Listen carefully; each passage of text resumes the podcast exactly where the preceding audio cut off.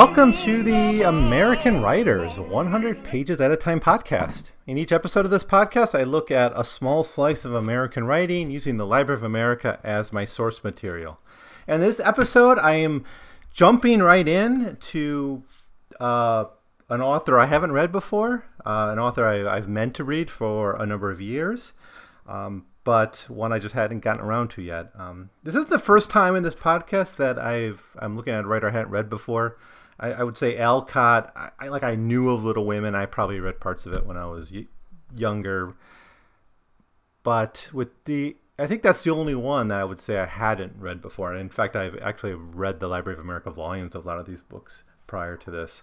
Uh, the Du Bois book I hadn't read before, but most of the stuff I read, I was familiar with Du Bois, and like I've read Souls of Black Folk. So, you know, there there's individual works I may hadn't read before, but you know, I've been familiar with these authors. Willa Cather, a writer I'm really not that familiar with.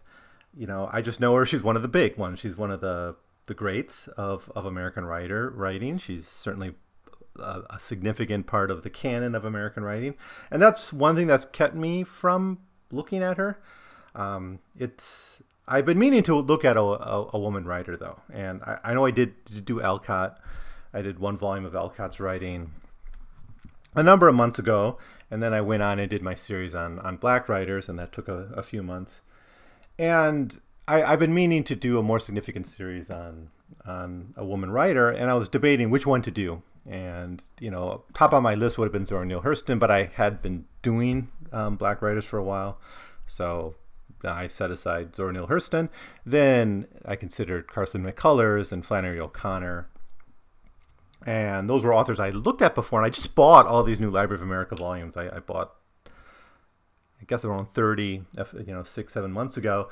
So I decided let's let's look at one of the new writers I had, which which really left me with just Edith Wharton and Willa Cather as, as the choices. So I do have two of Cather's volumes. Uh, the first two that were published by Library of America in that first set of 50 or so. Um, and that those cover like most of her novels. I, I, think the third volume was published a little bit later in the series run, and it covers maybe some of her middle novels and some, maybe some of her poetry and some other maybe some essays or something.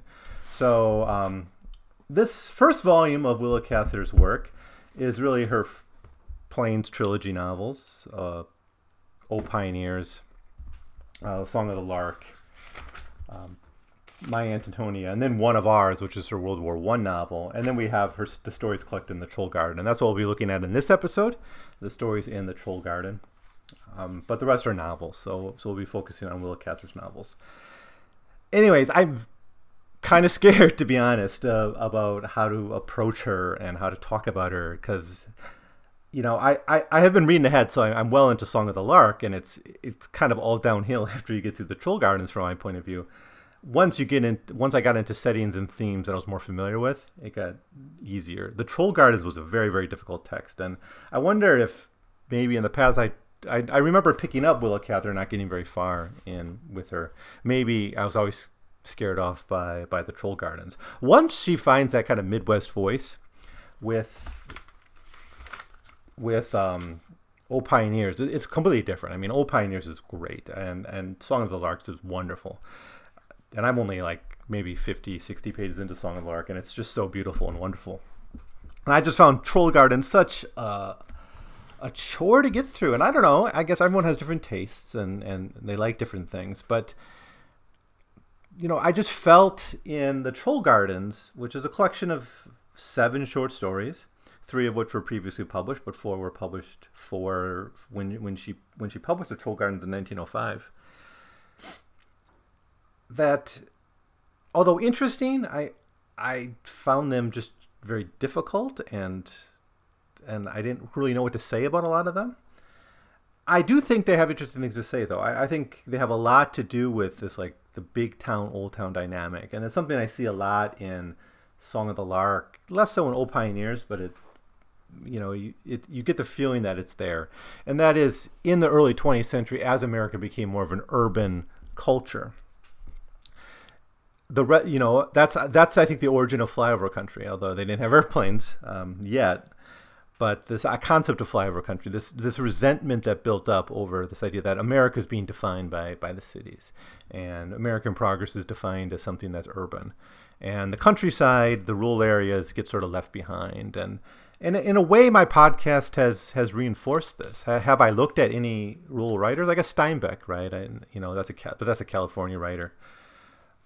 I've looked at New York writers, several California writers. I've looked at Southern writers because I've been so interested in African American writing, but a lot of them were people who kind of were of the city, right? They left the South. I don't think I've looked at a straight up pure Southern writer in this entire series. I've been doing this for for well over a year.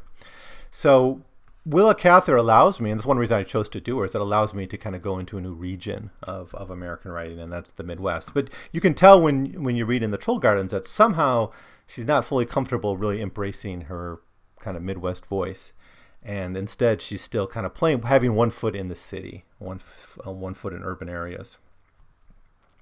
But I, I do get the feeling in a lot of her work, and it's a theme I, I think I'll come back to a lot, is this anxiety over over you know the being part of the frontier in a nation that the the, the new frontier is really the city and i think a lot of the 1920s had this like the rise of fundamentalism the rise of the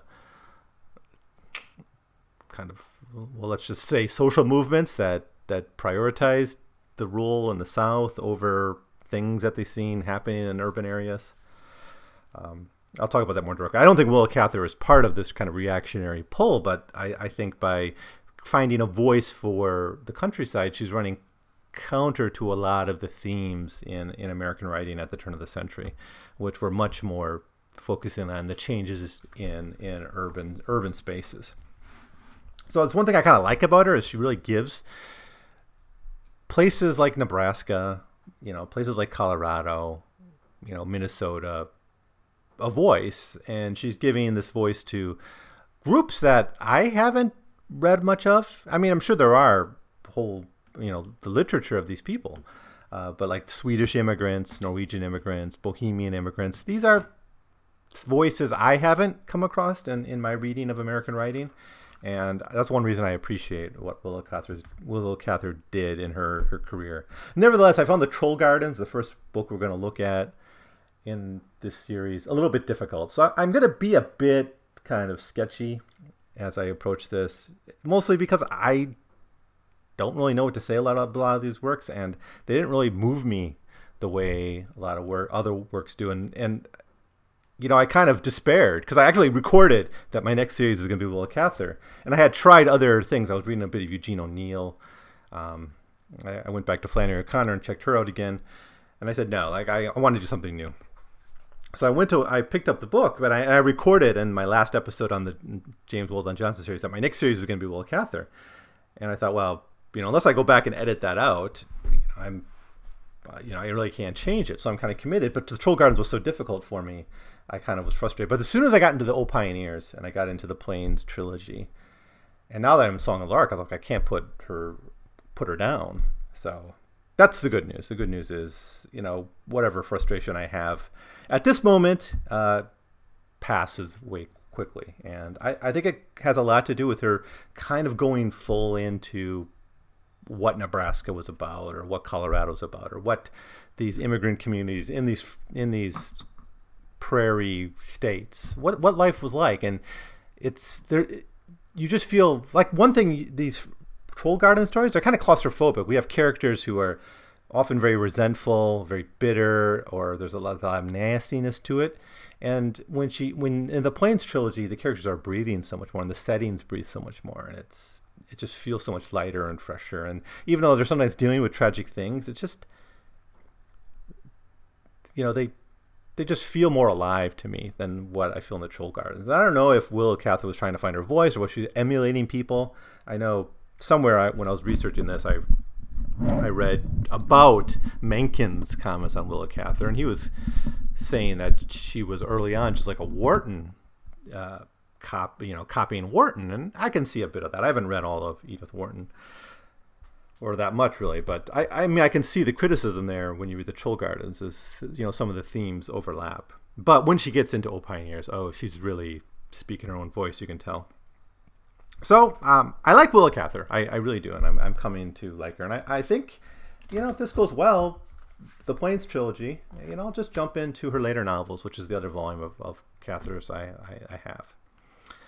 Um, so, oh, the, the bumper I'm choosing for this series is a small selection from the prize song from the Meistersinger von Nuremberg. Um, usually I try to pick American music for, for bumpers. In this case, though, Willa Cather writes so much about opera. So many of her characters are opera lovers. And we have a whole, actually, novel, The Song of the Lark, about an opera singer. Uh, maybe I should have picked a female aria, something from like the the Sieglinde piece from the Valkyrie. Um, I don't know, but I think when I chose this, I just had read in one of the stories uh, a mention of De Singer, so so I picked it. I, I, I threw that in there. So maybe I'll have more to say about Willa Cather's attitude towards towards music, but it is a European piece of music, of course. But you know, I, I think I think it's fine don't always have to be so American chauvinistic, chauvinistically American or a culture chauvinist. I don't know what you'd call me. You know, I, I live so much of my life abroad, but you know, I and I have so much criticism of Americans' history and political systems, and and you know, on and on if about the way America's going. But somehow the culture always pulls me back in.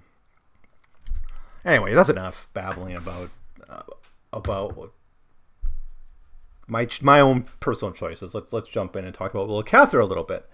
Um, so Willa Cather was born in 1873 in Virginia. When she was still a, a girl in 1877, the family moves to Nebraska, and from very early on, she was a very very heavy reader, and this is this is copying a lot of her characters, like this kind of prairie women who are very well read, very well educated, very much very worldly these are this is her character. At least as far I've, I'm only read the three book works so far, and only part of Song of the Lark.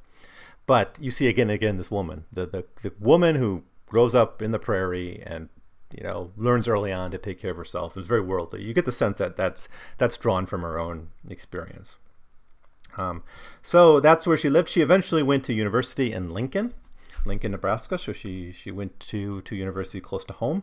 That's she started going there in 18, 1890 when she was 17 years old, and that's when she starts publishing stories.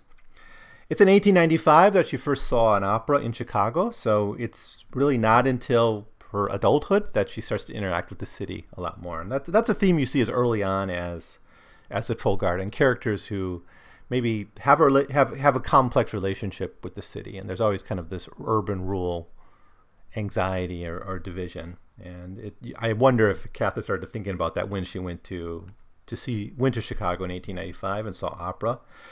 Um, and that's really when she begins her literary career too. She had been publishing stories and, and, and various writing prior to that while she was in college, but her, her literary career really takes off after 1895 uh, in Chicago, and she writes sporadically different stories. And it's in 1905 that she writes her first you know major publication, which is the Troll Gardens. And the Troll Gardens, as I said before, are simply seven short stories. They're not really connected. They're not. I mean, theme. There's common themes here too, but um, you know, I don't even. I have thought long and hard about the meaning of of the title Troll Garden.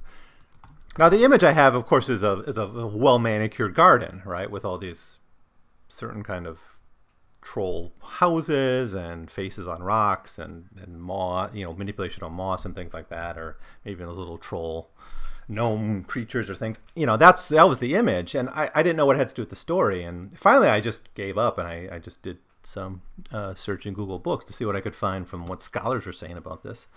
Um, and this is from a, uh, an introduction to the Troll Garden, and um, I don't have the editor's name here, but anyways. Here's what the author says The Troll Garden is not simply a collection of stories, all having something to do with art and artists. There's an overall design and meaning and a careful arrangement of the tales to support the themes woven into the fabric of the text. The two epigraphs provide a clue to Cather's meaning and need to be looked at carefully. The quotation from Kingsley is taken from the Roman and the Teuton and is part of a parable he tells to introduce a discussion of the invasion of Rome by the barbarians. The forest people who represent the barbarians are attracted to the Troll, troll Garden. Rome, covet it, and finally overrun it, only to discover afterwards that they destroyed the marvels that they sought. So then that's all Google Books gives me. Doesn't give me the whole quote. Anyways, but you get the idea here, right? Art is certainly part of it, and that's true. All of these characters are artists or musicians, or they're artistic and musical characters in all these stories. Um, but I think here, I for I almost want to take this this meaning of of perhaps the city as a troll garden, or a lot of these stories you have someone entering into an environment where they're not entirely comfortable, or or encountering that that world. Sometimes it's it's more in an abstract sense. Like there's a story here called "The Sculptor's Funeral," in which uh, an artist makes his name. He's from a small town, eh, but he makes his name. He becomes very famous, like world famous artist. But when he dies and his body's returned to his hometown for its funeral, like the people just remember him as the as as he was as a boy and he never really of outlives that that reputation. Or you have another uh, story called um, uh, what's it called, Death in the Desert, which is all about a a man who really, you know, he has a famous musical brother, and everyone who knows about his relationship to him just sees just talks about the brother. He really can't find his independence from that. So he's he's kind of engaging this world of art through his through his brother's reputation, but it's something he can't escape. And it's really not something he's of, right? He's not the artistic minded person, but he can't escape it, right? And it's it's kind of the dilemma of having a famous famous relative. I'm sure many people have have undergone that that that conflict, right? But you ha- also have a lot of characters who kind of pine for or or desire a life of art and can't be a part of it, right? And they're they, so there are a lot of barbarians at the gates in all these stories. In fact, speaking of that, let's just jump into these tales, and I'll talk about them as best I can. And I'm sure there's thousands of people, maybe millions of people, who can talk about these stories with more authority than me. I'm just a guy um, struggling my way through uh, these stories. But the first one, um, we see this theme of kind of the barbarians at the gate, and and that story is called Flavia and her artists. So we have two characters here. We have Flavia, the titular character, uh, and she's a very bougie, not not yet middle aged. Uh, I guess I wouldn't call her a young woman either. Just a woman. Uh, she's in her thirties or so.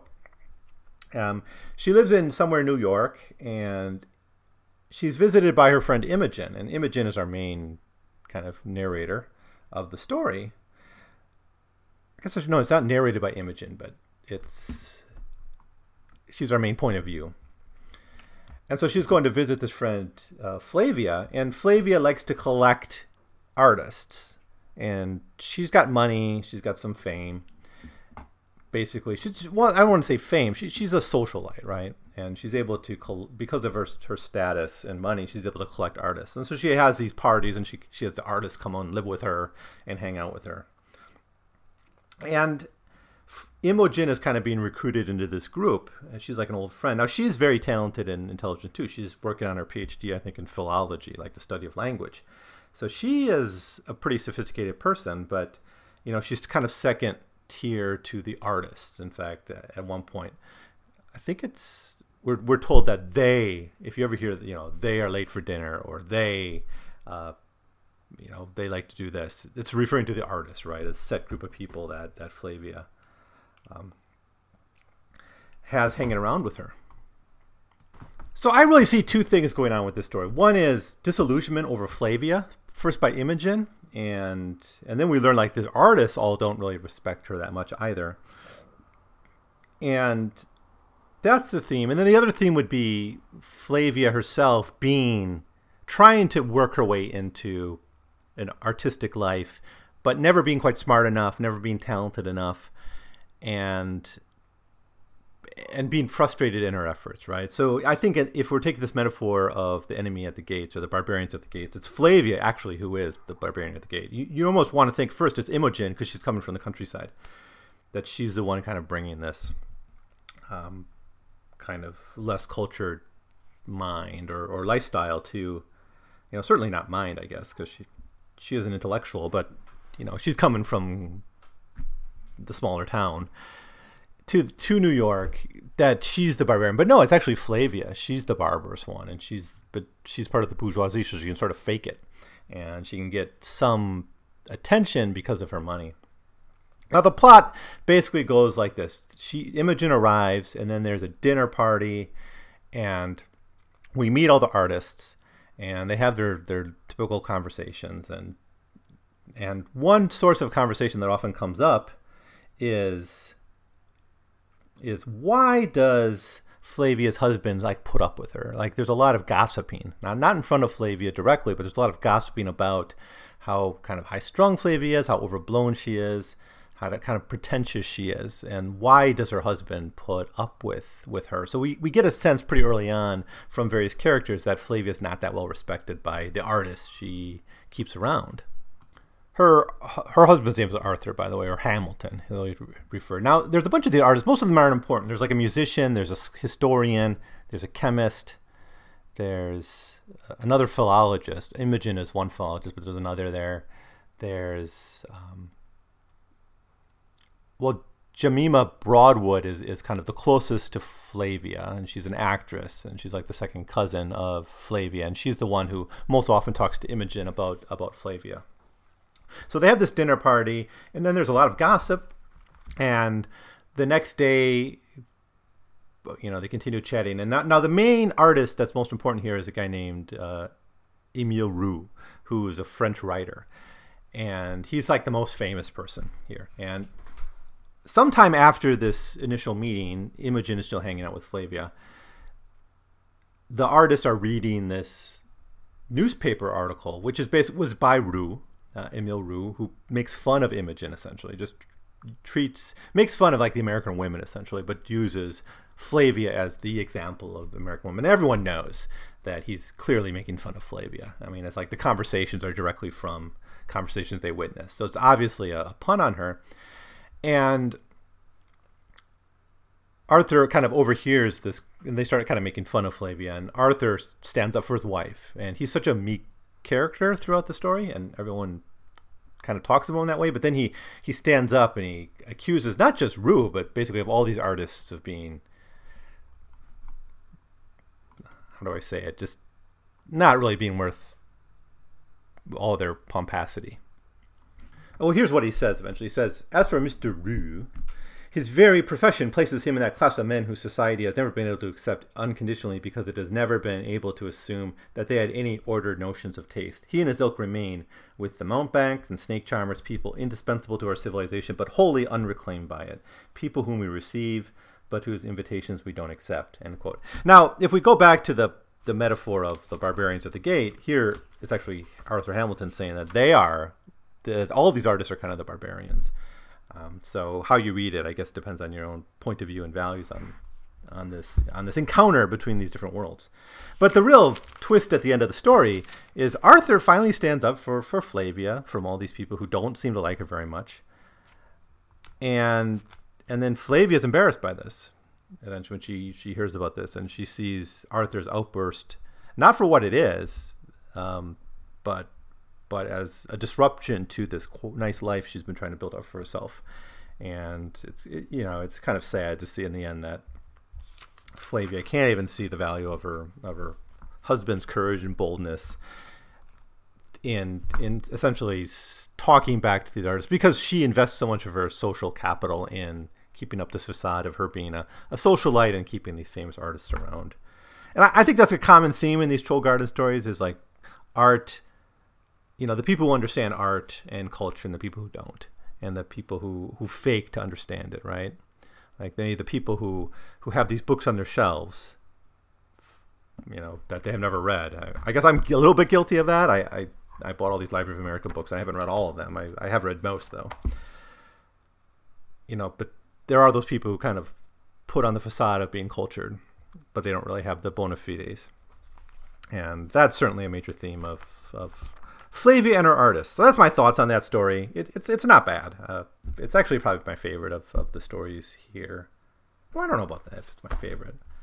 You know, it's actually weird. The, when I talk about these things, you know, they, they I remember them a little bit more fondly. Anyways, I'll try to be a little bit quicker for the remaining six stories, or I'll, I'll never get done here. Uh, the next one included in the Troll Garden is called The Sculptor's Funeral. Um, and basically, this is a story about the lack of recognition a man has in his parochial small town background. So the sculptor is world famous, you know, so he's from this small Kansas town and he goes out, becomes a famous artist, and then he dies, right? And he comes back and you know, people know he's become famous, but they only remember him as he was. So we have a little bit of social mobility here. We, we see a character who's moved up. Now, the characters who are most touched and affected by the death of this this sculptor is like some of his his friends from from school. One of whom becomes a lawyer. Now he doesn't get out of the small town. He remains in the small town, and he he becomes a small town lawyer. Anyways, let me give you the name. So it's it's Merrick is the sculptor, uh, and then we have all these townspeople, um, and then we have Jim Laird is this lawyer, right, who knew him, and there's uh, other minor characters, but essentially what happens is everyone just talks about Merrick's youth, and their kind of his rambunctiousness and we see this kind of we have this scene where the mother comes out for instance and is like overacting with her with her grief. But it's actually Laird who's like the most affected by this and the most emotionally challenged by it. And Laird, you get the sense, does feel a little bit bad that he never got to break free of it, but he's mostly touched by how the people in this community talk about his his friend. And anyways, Laird never actually goes to the funeral. He gets drunk before the the night before the funeral and never even shows up the next day. But before the day before, when he's with these other townspeople talking about Merrick, he gives this speech, and the speech is exposing kind of the parochial nature of the small town, and praising Merrick for what he tried to do, and even kind of reject like accusing his own self of his own failures to not do what Merrick did because you really see that Laird feels that he got sucked back into the small town, and although he became educated and kind of a prominent member of it, he never got to break free. And it's worth reading. This brother Elder says Harv was too free with the old man's money, fell short in filial consideration. Maybe. Well, we can all remember the very tone in which brother Elder swore his own father was a liar in the country court. And we all know that the old man came out of that partnership with his son as bare as a sheathed lamb. But maybe I'm getting personal, and I better be diving ahead at what I want to say. Harvey Merrick and I went to school together back east. We were dead earnest. We wanted all you to be proud of us someday.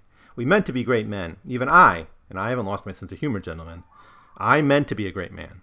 I came back here to practice, and I found you didn't want the least you didn't want in the least of me to be a great man. You wanted me to be a shrewd lawyer. Oh, yes. Our veteran here wanted me to get an increase in his pension because he had dyspepsia. Phelps wanted a new country survey that would put the widow Wilson's little bottom farm in the south line. Elder wanted me to lend at 5% a month, and I got collected. Old Stark here wanted a widow old woman up in Vermont into investing in their annuities in real estate mortgages. They're not worth the paper they're written on. Oh, you needed me hard enough and you'll go on needing me, and that's why I'm not afraid to plug the truth home once. Well, I came back here and became the damnedest shyster you wanted me to be. You pretend to have some sort of respect for me, and yet you stand up and throw mud at Harvey Merrick, whose soul you couldn't dirty and by hands you couldn't tire. Oh, you're a discriminating lot of Christians. There have been times within the sight of Harvey's name in some Eastern paper has made me hang my head like a whipped dog. It goes on and on. It doesn't quite end there, but that's, it comes at the end of the story, and it, all this frustration that Laird has over the way Merrick's being remembered in this town um, comes out, and it, it ends up being a story really about the failure of this character to to break free and and becoming what the society w- wants out of educated people, and the whole kind of rural town then becomes remembered or kind of presented here by Cather as these again these barbarians who can't understand real art very much like maybe Flavia. Now Flavia is different though, because Flavia res- under- respect understands enough about art to respect it and be in awe of it. You know, these people just see it as some kind of a waste of time and waste of energy. And so the only thing they could talk about him, this this Merrick, is you know the things he did as a kid. You know, you know it's the thing. All all kids do these kinds of things. But the problem is if you're only remembered as a kid who pooped in his pants in fifth grade, you know that's it's kind of depressing. And that's how laird feels about it. Especially when he's the one who never quite got away. So um, next uh, we have the garden lodge. The garden lodge is a nice little story. Uh, we have a very much a Willa Cather character, a character we're going to meet again and again as we read Cather's novels, and that's this no nonsense rural woman who's who's kind of got the responsibility for running a farm thrust on her shoulders. She's very talented though. She's an she's an artist in her own right, but she basically has been burdened with responsibilities, right? And so she becomes very much like the manager type. And we're we're the in O Pioneers we have a character kind of like this, Alexandra, who through the vicissitudes of life becomes the has to be be the hard nosed, hard headed manager of a farm. And I think a theme here to remember is I, I think Catherine, away is attacking the agrarian ideal. Maybe not directly, um, but attacking this idea that running a farm is is is kind of a mystical experience where we connect to nature. I mean, Steinbeck did this in some of his his writings. You know, it's not that. It, you know, running a farm in the 20th century is a business like any other. And to run it, you have to be hard, you have to be shrewd, you have to be clever, you have to know law, you have to know business. And that's who Caroline, the main character here, is. Now, the plot here is that this man, Raymond Esquire, Esquire, I'm not sure how it's pronounced, but he's an opera singer and he comes and stays at the farm for a while. And Caroline then gets kind of close to him. They don't really have an affair, although there seems to be some attraction here. She she's married to the she's married Car- Caroline's married to this man Howard Noble and he's older and a widower and actually Caroline basically runs the farm. So Howard's a, another example, a bit like Arthur Hamilton and being the from Flavia and the artist, so being a character who, a man who is a, is a bit meek. Um, this opera singer though is staying with her and she loves music because she has this musical this love of music but it's something she can't enjoy because she's so focused on the business of the farm so she would often go off with him to this garden lodge and hear these arias that he would sing including arias from from wagner and then he just he leaves right so it's just a memory she has and then the husband not really fully aware of how much the garden lodge means to her in an emotional sense at this point in her life asks, you know, can we just tear down the garden lodge and build something else there? And at first, this leads her to really reflect on her experience with this young artist. And then eventually she goes into the to the garden lodge and sings to herself one last aria, and then finally agrees to, yeah, it makes sense to tear down the garden lodge and do something else with the space. It's a good business choice, and she just kind of laughs at the end that you know how silly she was to be sentimental about this. And it's kind of tragic because you realize that she does really want to keep this lodge, but her image as the no nonsense businesswoman, the, the manager of the farm, has to win out, and it, it has to be victorious. And and so the garden lodge has to has to die, has to be broken down, and those memories uh, might fade along with with it. We hope not. Music music has a lot of power to to stay in our hearts, but um, that's the story of the Garden Lodge. And again, we have this tension between like those who understand art and those who don't. Here, it's it's I guess Carolyn's husband or maybe the community around her that can't ever really appreciate what the lodge and what her her short experiences with this musician meant to her. Um, so it's kind of a sweet story, if if a little tragic. Death in the Desert. It's it's fairly long. I think Flavia and her artist is longer, but De- Death in the Desert might be the second longest in these these tales. Our, our main character is a man named Everett Hilgard, and he's got a brother named what was his name again? Ad Adrenance, Adrenance, Adrenance, I guess. Adherence. I'm not sure how to pronounce this, this name actually. Um, and he is a famous musician, and there's actually a song he he wrote that's like on everyone's lips. So part of the problem with Everett's life is everywhere he goes, he hears this song, which he knows is his brother's song, and his brother's always going to be more famous than him. And Everett's not a really musical type, and so he goes, but he goes through life and he goes through these different experiences, always having to talk about his brother and always living kind of having other people talk about his brother, and it's just really about a a man who struggles with his own identity and his own kind of individuality in the face of such a notorious and famous brother. So there's a passage about halfway through the story that reflects on these things. Um, In the afternoon, he was usually in his post of duty. Destiny, he reflected, seemed to have very positive notions about the sort of parts we are fitted to play. The scene changes and the compensation varies, but in the end, we are usually find that we have played the same class of business from first to last. Everett has been the stopgap all his life. He remembered going through the looking glass labyrinth when he was a boy and trying gallery after gallery, only at every turn to bump his nose against his own face, which indeed was not his own but his brother's. No matter what mission, east or west, or land by sea, he was sure to find himself employed in his brother's business, on one of the tributary lives which helped to swell the shining current of Adriance Hilgarde. It was not the first time that his duty had been to comfort as best he could out of the broken things his brother's imperious speed had cast aside and forgotten. And that's the theme of the story. Um, I guess the details don't matter that, that much, but it's it's pretty good. Um, in the next story, the marriage of Phaedra.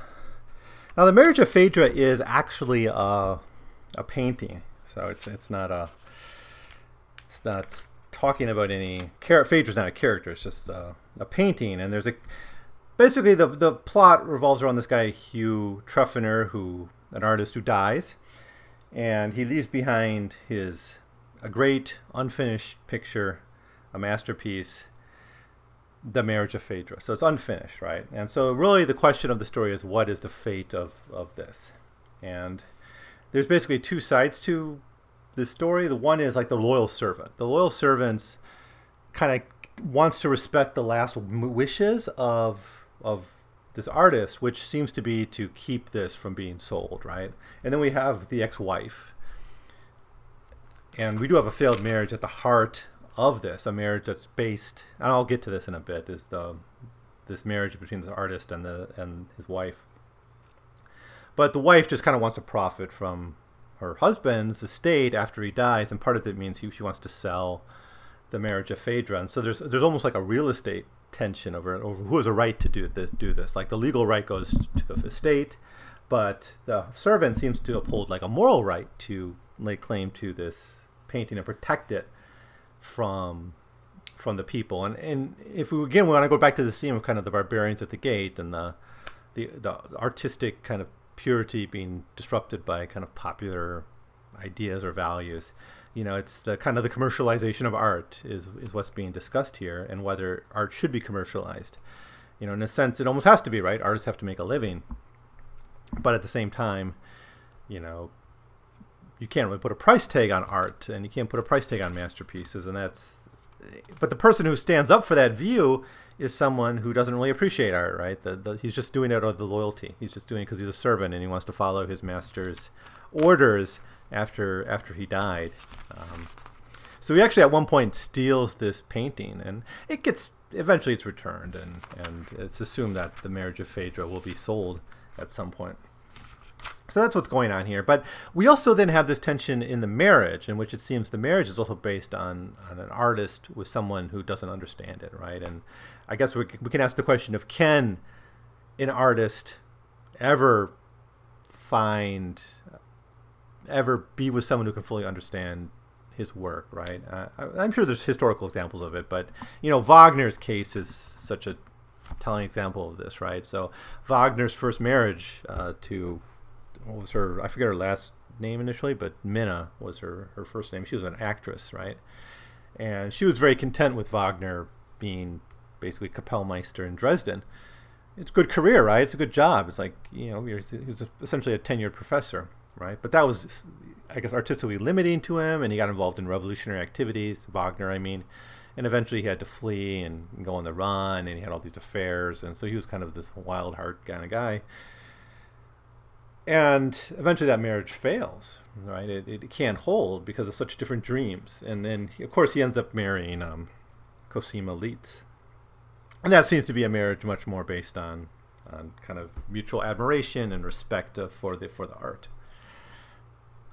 So anyways we got a little bit of a we got a little quote here on this um, the marriage was made, this is actually a character speaking. The marriage was made on a basis of a mutual misunderstanding. Ellen, in the nature of the case, believed that she was doing something quite out of the ordinary in accepting him, and expected concessions which apparently it never occurred to him to make. After his marriage, he relapsed into his old habit of incessant work, broken by violent and often brutal relaxations. He insulted her friends and foisted his own upon her. Many of well, many of them well calculated to avoid to arouse aversion in a well-bred girl. He had Galini constantly at his house, a homeless vagabond whose conversion was impossible. I don't say, mind you, that he had not grievances on his side. He had probably overrated the girl's possibilities, and he let her see that he was disappointed in her. Only a large and generous nature could have borne with him, and Ellen's is not that. She could not at all understand that odious stream of plebeian pride, which plumes itself upon not having risen above its sources. Yeah. A lot of tragedy in these stories. People who just really can't can't connect. Um, next, we have uh, a Wagner matinee. This is, I believe, the shortest of the stories in the in the Troll Garden. It's it's basically this is told in first person, so the narrator meets up with this woman, Mrs. I want to make sure I get the names. I didn't write them all down. Uh, yeah, Mrs. Springer, and now so the character, the narrator goes like to the train station to pick up this Mrs. Springer, who came from like the countryside. She now she was a city girl who went to the countryside to live her life, and she was like back in the city she was an artist, and so she had this kind of artistic life. But back in the in the countryside, she had to become the no nonsense uh, manager of a farm, right? So she had to just like the other character, the the the character in the Garden Lodge, she had to turn her back on her her kind of artistic life, and she. Now the narrator, who's actually a man. Um, sorry if I said she was a woman. I mean, you know, the narrator's a man, but um, the, the narrator is trying to think, well, what should I do with her? You know, what should I do to entertain her? And he gets the idea of taking her to a, a Wagner matinee, like a, basically a concert of Wagner pieces. And it's not like an opera. She t- takes her to a basically a concert of different pieces. So they play a few arias. I guess Wagner wouldn't want to call them arias. He would, you know, he hated that concept. But there are songs, I guess, in a few of his works. In fact, the prize song from the Meistersingers is a song, but you know, Wagner doesn't have it as an aria, right? He works the song into the plot. So whenever Wagner has a song, it's because there should be a song in the story, right? It's not that people are just singing about how happy they are in the morning or something like in some of those Mozart operas. What else do we have? There, there's like some pieces from The Ring, pieces from The Flying Dutchman. So it's just a bit like a concert um, performance, and she's very moved by this. At first, he's very bothered because she doesn't seem to like it, and she gets more and more enthralled in the music, and it brings back all these memories Uh, of the life she's lost. And then her last words at the end of the story are basically, "I don't want to go back," and she, she despairs at the idea of ever going back to. I think it's like Nebraska or you know some place in the prairie. And here's the last lines of the story, which are all about like she's looking out and and the narrator can see kind of reflected in her eyes this unhappy future for her living out the rest of her life you know in this prairie land never again having this connection to this artistic urban life that she once enjoyed Quote, For her, just outside the door of the concert hall lay the black pond with the cattle trod bluffs, the tall unpainted house with the window closed boards, naked as a tower, the crooked backed ash seedlings where the dishcloths hung to dry, the gaunt molting turkeys picking up refuge about the kitchen door. End quote. Now, I'm someone who kind of wants the other way around. I've lived in cities for the last 20 years of my life, um, pretty much half my life. I come from not, I'm not from a rural area, but I'm from a small town and and I kind of want to spend as much of the end of my life as possible in in rural areas or in small towns. I, don't like cities. So it's kind of the inverse of how I feel, but I kind of understand this this longing for you know if if I ever am faced with the reality that I may never leave the city. I mean, I may feel like this character feels.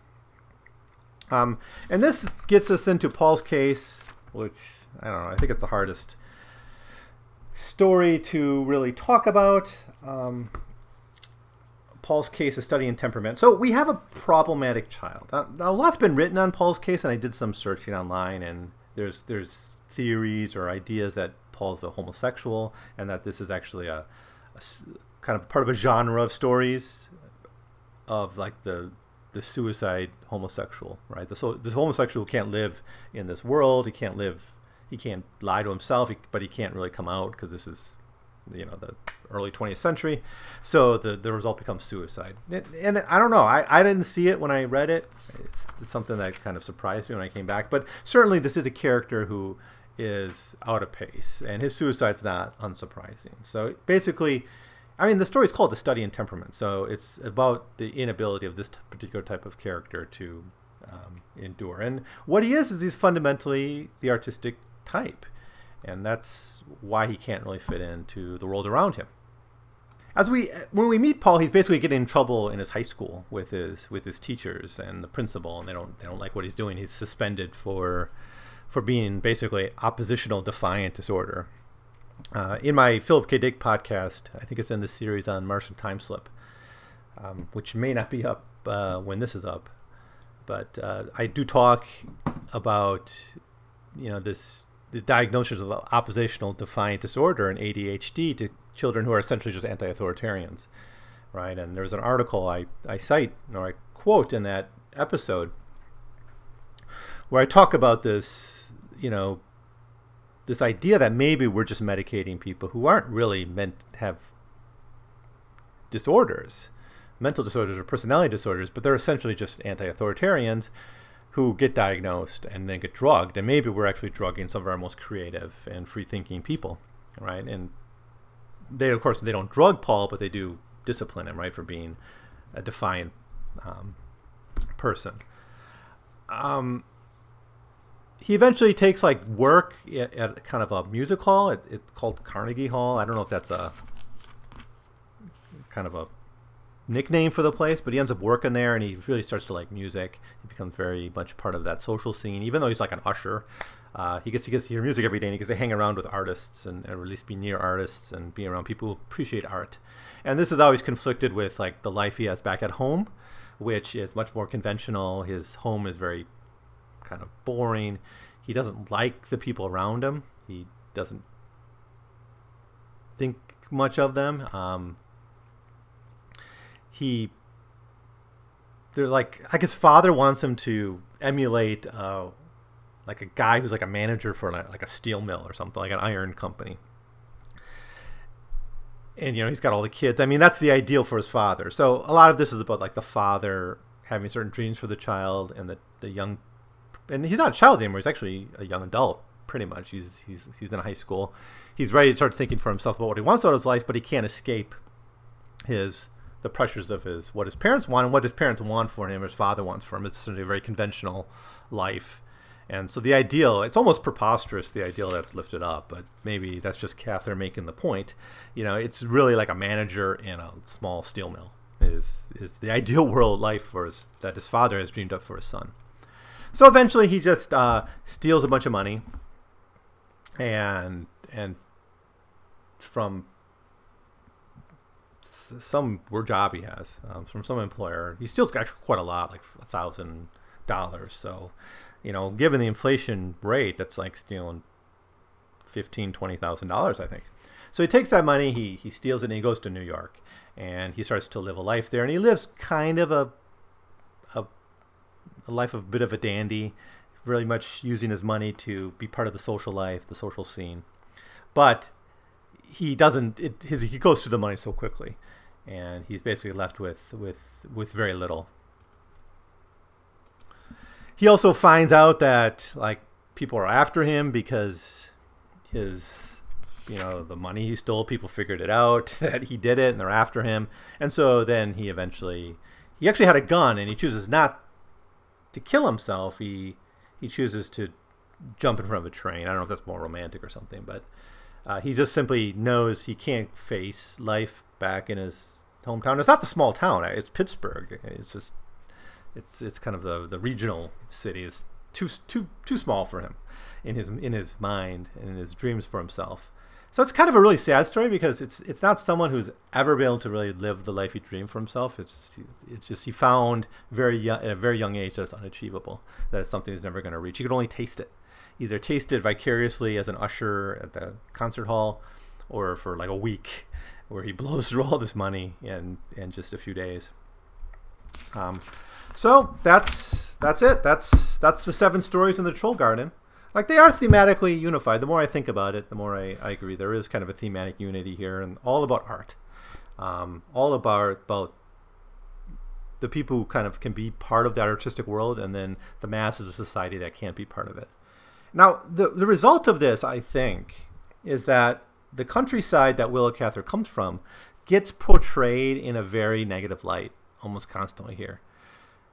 And that's, I guess, what I wasn't expecting when I started reading Willa Cather. I, you know, I always saw her as a Midwest writer, so I would go to her to be, you know, t- to think about the prairie, to think about Nebraska, to think about the Great Plains, and you know, to have some celebration of it at least. I mean, maybe not a slavish honoring of it, but you know, some it would be the literature of that of that part of the world, right? And so I read these stories of the Troll Garden, and you end up with, you know, this countryside being looked at by so many of the characters as parochial, backward, vulgar. You know, there are bougie characters who fall in that same category, like Flavia, but it's it's not what I expected. Uh, but when you read O Pioneers, you get a very very different feeling. It's it's those are stories of the prairie. They're not always a juxtaposition um, between two things. So yeah, a lot of juxtapositions in this this tale, a lot of themes about art and music and and and kind of the language of art and how art can be something that can be appreciated and, and for some people can't. And, and what that does for interpersonal relationships whether it's your wife or your brother or a childhood friend. So that's it. That's my thoughts on on the troll garden. Um, really worth looking at, I think. Uh, although I don't know if I'll come back and read them again. I imagine next time, I, if I do pick up this volume again in a few years, I'll probably jump straight to O Pioneers because I like it so much more. But um, who knows? Anyways, well, uh, that's it for now. I will be back shortly with my thoughts on O Pioneers. I'll actually do two episodes on Old Pioneers, um, just to be all honest with you, with you, uh, the Troll Gardens was 131 pages, and the Pioneers takes us up to page two, 290. So it's a bit hard to divide these 300 pages into three episodes, but you know, I just do one for the Troll Gardens, then I'll do O Pioneers over two two episodes. Uh, so that's what you get to look forward to. So if you're reading along with me, do read uh, O Pioneers. Um, if you've read The Troll Garden and you know, I suppose I got most of it wrong probably, and I don't, probably don't know what I'm talking about. I, you know, perhaps I totally misinterpreted these tales. Please tell me how. Please send me an email at 100pagescast at gmail.com or just post uh, your comments below. I would love to hear what you have to think about these stories and what you think of Willa Cather. What are your experiences reading Willa Cather? Um, so please share your thoughts about it. If you have any recommendations for future Library of, Library of America volumes to read, um, in the future, let me know those as well. Um, but that'll be it for now. Um, thanks always. Thanks as always for listening. I really appreciate it. I'll see you next time with my first, the first part of my comments on "O Pioneers" by Willa Cather.